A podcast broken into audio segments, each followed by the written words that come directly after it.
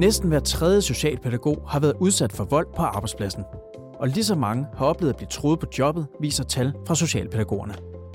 Det betyder, at socialpædagoger er blandt de mest udsatte faggrupper, når det gælder vold og trusler på arbejdspladsen. Derfor er det også helt essentielt, at du som pædagogisk medarbejder eller leder kan håndtere de tilspidsede situationer, der kan opstå på din arbejdsplads. Det er afgørende betydning, at pædagoger er klædt på til at imødegå de her øh, få, men svære situationer på en faglig og en ordentlig måde. Metoden skånsom magtanvendelse hjælper dig med praktisk at kunne håndtere udadreagerende adfærd eller situationer, hvor en borger bringer sig selv i fare. Derudover giver den dig tryghed og selvtillid omkring lovgivningen på området og journaliseringen, der følger med en magtanvendelse. Det giver mig en ro. Så, så stressniveauet omkring det, kan man sige, er nedadgående, eller man har i hvert fald en, en bedre følelse, når, når man går på arbejde. Du lytter til Socialpædagogernes podcast, som er en del af vidensuniverset Faglig Fokus. I denne episode bliver du klogere på, hvordan du kan udføre magtanvendelser på en praktisk og skånsom måde ved brug af skånsom magtanvendelse.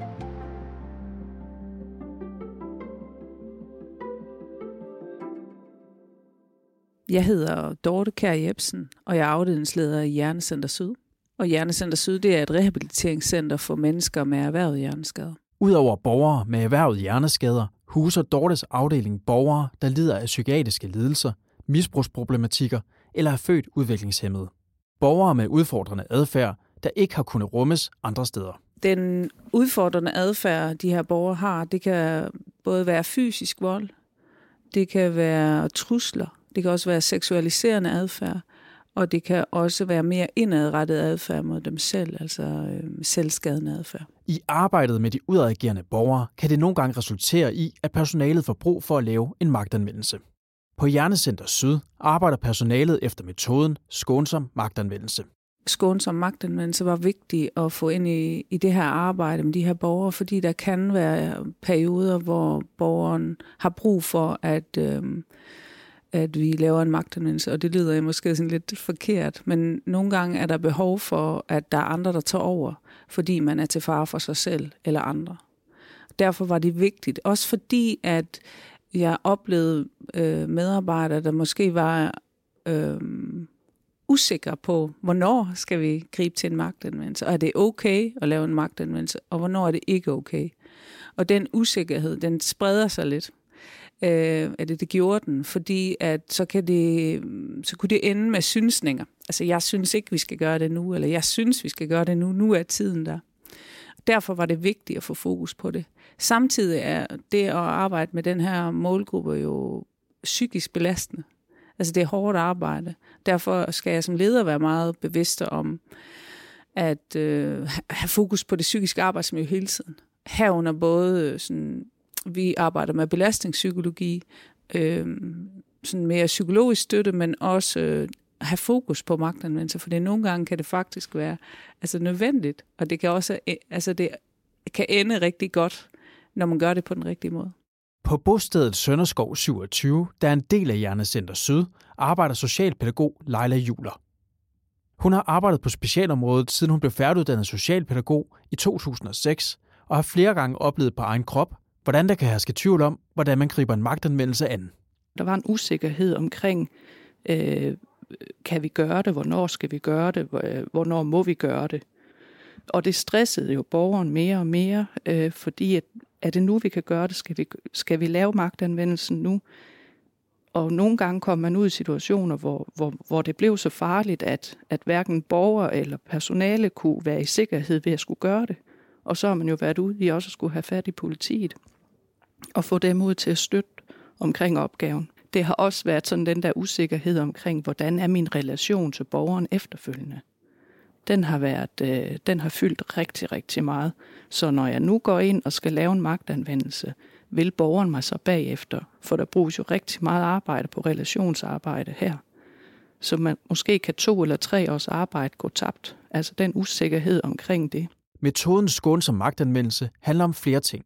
Blandt andet om, hvordan du som pædagog kan sikre relationen til borgeren, hvis der opstår en situation, hvor magtanvendelse bliver nødvendig. Det er fuldstændig fjollet, hvis man øh, efter øh, lang tid har bygget en relation op, og så fordi man øh, fastholder med smerte i ganske få sekunder ja, så ødelægges relationen og kommer måske aldrig igen. Når det kommer til korrekt håndtering af magtanvendelser, er Nils Brøgner ekspert.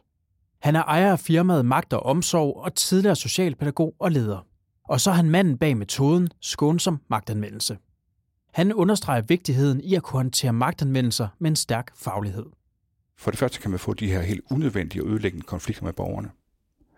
Man kan få personale, som vælger, måske ubevidst ikke overholde aftaler og strukturer, fordi de kan være nervøse for, hvad sker der så, hvis vi gør det? Øh, det kan betyde ødelagt, ødelagte relationer, øh, og måske mangle relationsopbygning med borgerne. Øh, selvfølgelig, at der kan komme ikke tilladte magtanvendelser, og det er også skærpet tilsyn. Så kan personalet få stress, der kan komme sygemeldinger, og der kan komme stor personaludskiftning. Alt sammen noget, som er til stor gene for, kan man sige, borgernes udbytte af, af, af at bo på stedet.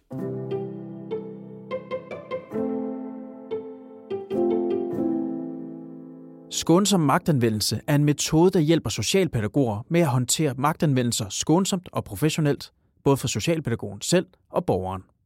Det sker blandt andet ved at bruge en teknik, der sikrer, at magtanmeldelsen sker uden brug af vold. Vi skal bruge balanceprincippet. Vi skal simpelthen have en teknik til, hvordan øh, to pædagoger, uden at bruge kræfter, kan få borgeren øh, lidt ud af balance, gribe borgeren, og så lægge borgeren ned øh, stille og roligt på, øh, på gulvet, og øh, sætte sig øh, ved borgerens arme på en måde, hvor det ikke gør ondt, men hvor man øh, ikke kan komme fri af det. Så der er ingen smertepåvirkning er, fordi så er det jo, alting hører op, kan man sige. Helt konkret skal grebet tages fra siden.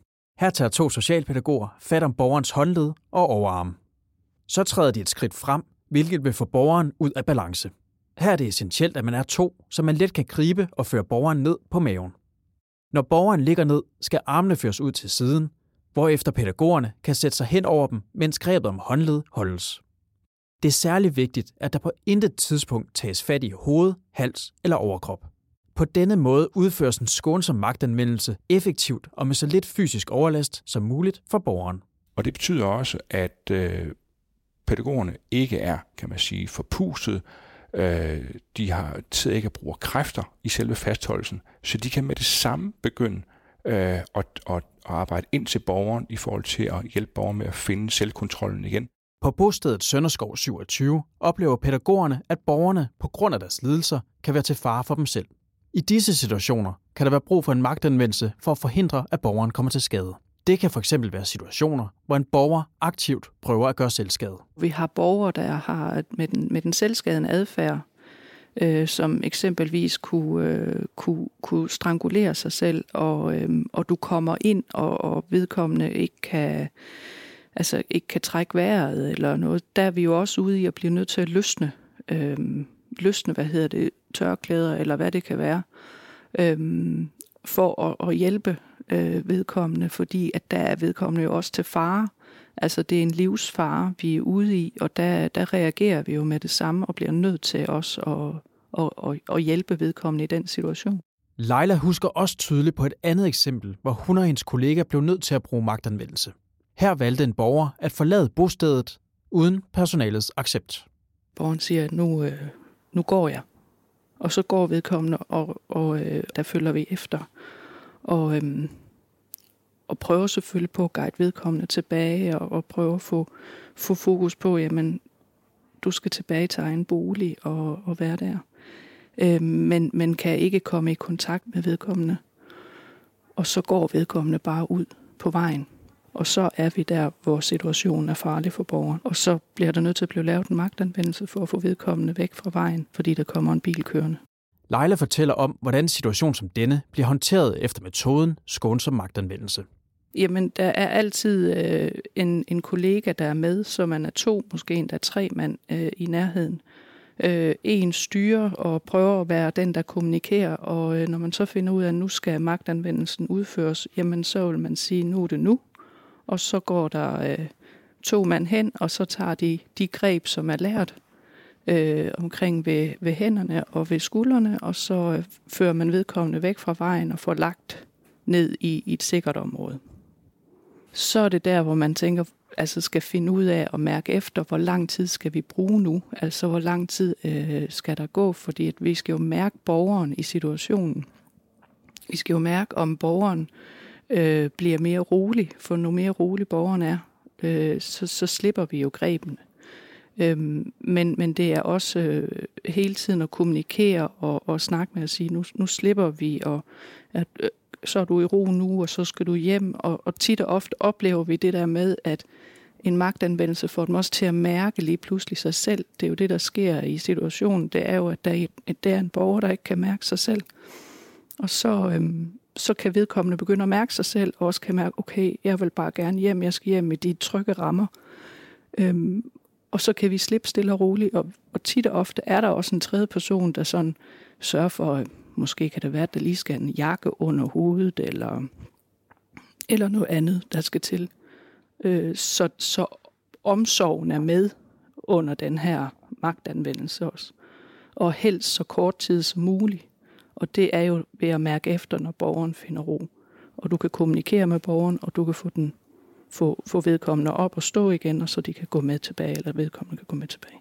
Når en magtanvendelse anvendes skånsomt, så giver det socialpædagogerne mulighed for at bruge deres faglighed til at nå ind til borgeren. Men Niels fortæller, at den fysiske håndtering af situationerne kun er et af mange led, der skal kendes for at kunne være helt tryg og sikker i udførelsen af en magtanvendelse. Derfor har metoden også fokus på nogle af de omkringliggende elementer. Mange pædagoger har brug for et løft i deres skriftlighed. Øh, den her forbindelse på det, øh, på, i forhold til indberetninger, der er det et, øh, et ufravilligt krav fra tilsynene og sagsbehandlerne, at når der kommer indberetninger ind, så er de lette at forstå. De skal være selvfølgelig korrekt udfyldt, men de skal også være lette at forstå. Ikke nogle lange, øh, i går så en pædagogiske øh, forklaringer på 4-5 linjer, før der kommer et punktum. Det gør det også meget nemmere for en pædagog, når de skal udfylde øh, sådan en indberetning, som jo typisk er det sidste, man gør, inden man går hjem, når huset er faldet til ro der har man måske meget mere lyst til at komme hjem, i stedet for at skal til at sidde og finde formuleringer øh, til øh, indberetningen. Hvis man også går og er usikker på paragraferne, og bare der nu ikke er nogen, der spørger mig, og i værste tilfælde for nogen, bare tilsynet ikke kommer og beder mig om at redegøre for reglerne for magtanvendelse på stedet. Jamen hvis vi kan få det afmystificeret, og kan man sige, at han er så populært sagt lavet om til pædagogsprog, så de forstår, hvordan er det lovgivningen ser ud i din praksis på gulvet. Derudover fokuserer metoden på at forstå fundamentet af en god relation, for på den måde at kunne hindre konflikter. Pædagoger øh, er rigtig gode til at øh, bygge selvtillid sammen med borgerne. Øh, gennem typiske aktiviteter øh, og fælles tredje, og det giver rigtig fin mening med de borgere, som, øh, som man kan sige, der primært slår på pædagoger, øh, i hvert fald på børne- og ungeområdet, og til dels også i voksenområdet, det er egentlig ikke selvtillid, de mangler, kan man sige, så øh, at skal til at enten at true og måske endda begynde at slå på en grænvoksen pædagog, det kræver en eller anden form for selvtillid. Øh, vi kan slet ikke lade være med at bygge selvtillid. På den anden side er vi ikke særlig gode til at, øh, at bygge selvværd hos hinanden. Mit postulat er, at hvis du uh, godt kan lide en anden person, og det kommer jo via, at du opbygger selvværd, så opstår relationen så har jeg oplevet, og jeg tror på, at der opstår færre konflikter, og de konflikter, der kommer, er mindre. Når pædagogerne har styr på lovgivningen, papirarbejdet og en forståelse for, hvad der bærer relation til borgeren, så vil det bidrage til at give den sikkerhed, der er altafgørende i de voldsomme situationer. Hvis vi øh, Øh, tage udgangspunkt i Maslows behovspyramide, hvor et af de nederste trin er sikkerhedsniveauet, hvis man som øh, pædagog går med en mere eller mindre konstant utryghed for, bare den her vagt går godt, øh, så tror jeg på, at det kan være svært at udleve sit fulde potentiale som pædagog og se de her små, fine øh, sprækker og muligheder for at komme ind til borgeren. Efter at bostedet Sønderskov 27 har implementeret metoden skånsom magtanmeldelse, ser leder Dorte Kjær Jebsen en stor forskel på, hvordan hendes ansatte håndterer selve magtanmeldelserne. Men hun ser også, at de omkringliggende elementer bliver håndteret mere professionelt og sikkert. Det jeg oplevede efterfølgende, det var, at øh, de var, de var bevidste om, at nu kunne de lave den, og at det var til gavn for borgeren. Altså de, vi har ikke mange magtanvendelser, fordi vi arbejder forebyggende og konfliktnedtrappende. Øhm, men når det var nødvendigt, så traf de beslutningen. Øhm, og det, det gjorde de hurtigere end før. De var ikke så usikre. Og så var en klar ting, jeg kunne se efterfølgende, det var øh, journalisering. Altså det var meget øh, nøje beskrevet og meget præcist beskrevet, hvad de havde gjort, øh, og hvad borgeren gjorde, og, og så en ting mere, jeg, jeg kunne se, det var, at det, det varede ikke lang tid. Altså magtanvendelsen varede ikke lang tid. Øhm, og så var der selvfølgelig hele det her blik for omsorgen i magtanvendelsen. Altså som, som for mig som leder over for borgeren, også for personalet, altså så, er så vigtigt, at, øh, at det selvfølgelig er mindst muligt indgriben, når man gør det. Og man gør det så skånsomt og så kort tid som muligt. Metoden har i den grad skabt mere ro for Dorte og Leila i situationer, hvor magtanvendelser kommer i spil. Og det gavner også det psykiske arbejdsmiljø. Det psykiske arbejdsmiljø, det er så vigtigt i det her arbejde. Øh, og den sikkerhed med, jo mere sikker medarbejderne føler sig, når de går på arbejde, og at der er nogen, der har min ryg. Altså, der, der er meget kollegastøtte, også i en magtanvendelse, at man beslutter sig for, at nu går vi to ind i den her magtanvendelse. Det, det gør noget ved det psykiske arbejdsliv. Man er sikker på, at vi er enige om, nu gør vi det, og vi gør, vi gør det på den her måde, og vi bliver enige om, at det er kun dig, der taler, når vi er i magtanvendelsen, og vi får talt om den bagefter igen. Altså at vi får talt den igennem episoden. Fordi det, det øhm, giver en ro, øhm, og det giver en sikkerhed i personalgruppen. Hvis situationen opstår, så er man øh, mere klar i hovedet, knap så stresset i situationen. Øhm, og så har jeg bare en viden om, at jeg har min kollega lige op og ned af mig. Øh, det, det er så vigtigt, øh, når der skal udføres magtanvendelser, øh, at man bare ved, at man har hin, sin kollega, og vi kan det samme. Så, så stressniveauet omkring det, kan man sige, er, er, er, er noget af det, som er, øh, hvad hedder det, nedadgående. Eller man har i hvert fald en, en bedre følelse, når, når man går på arbejde.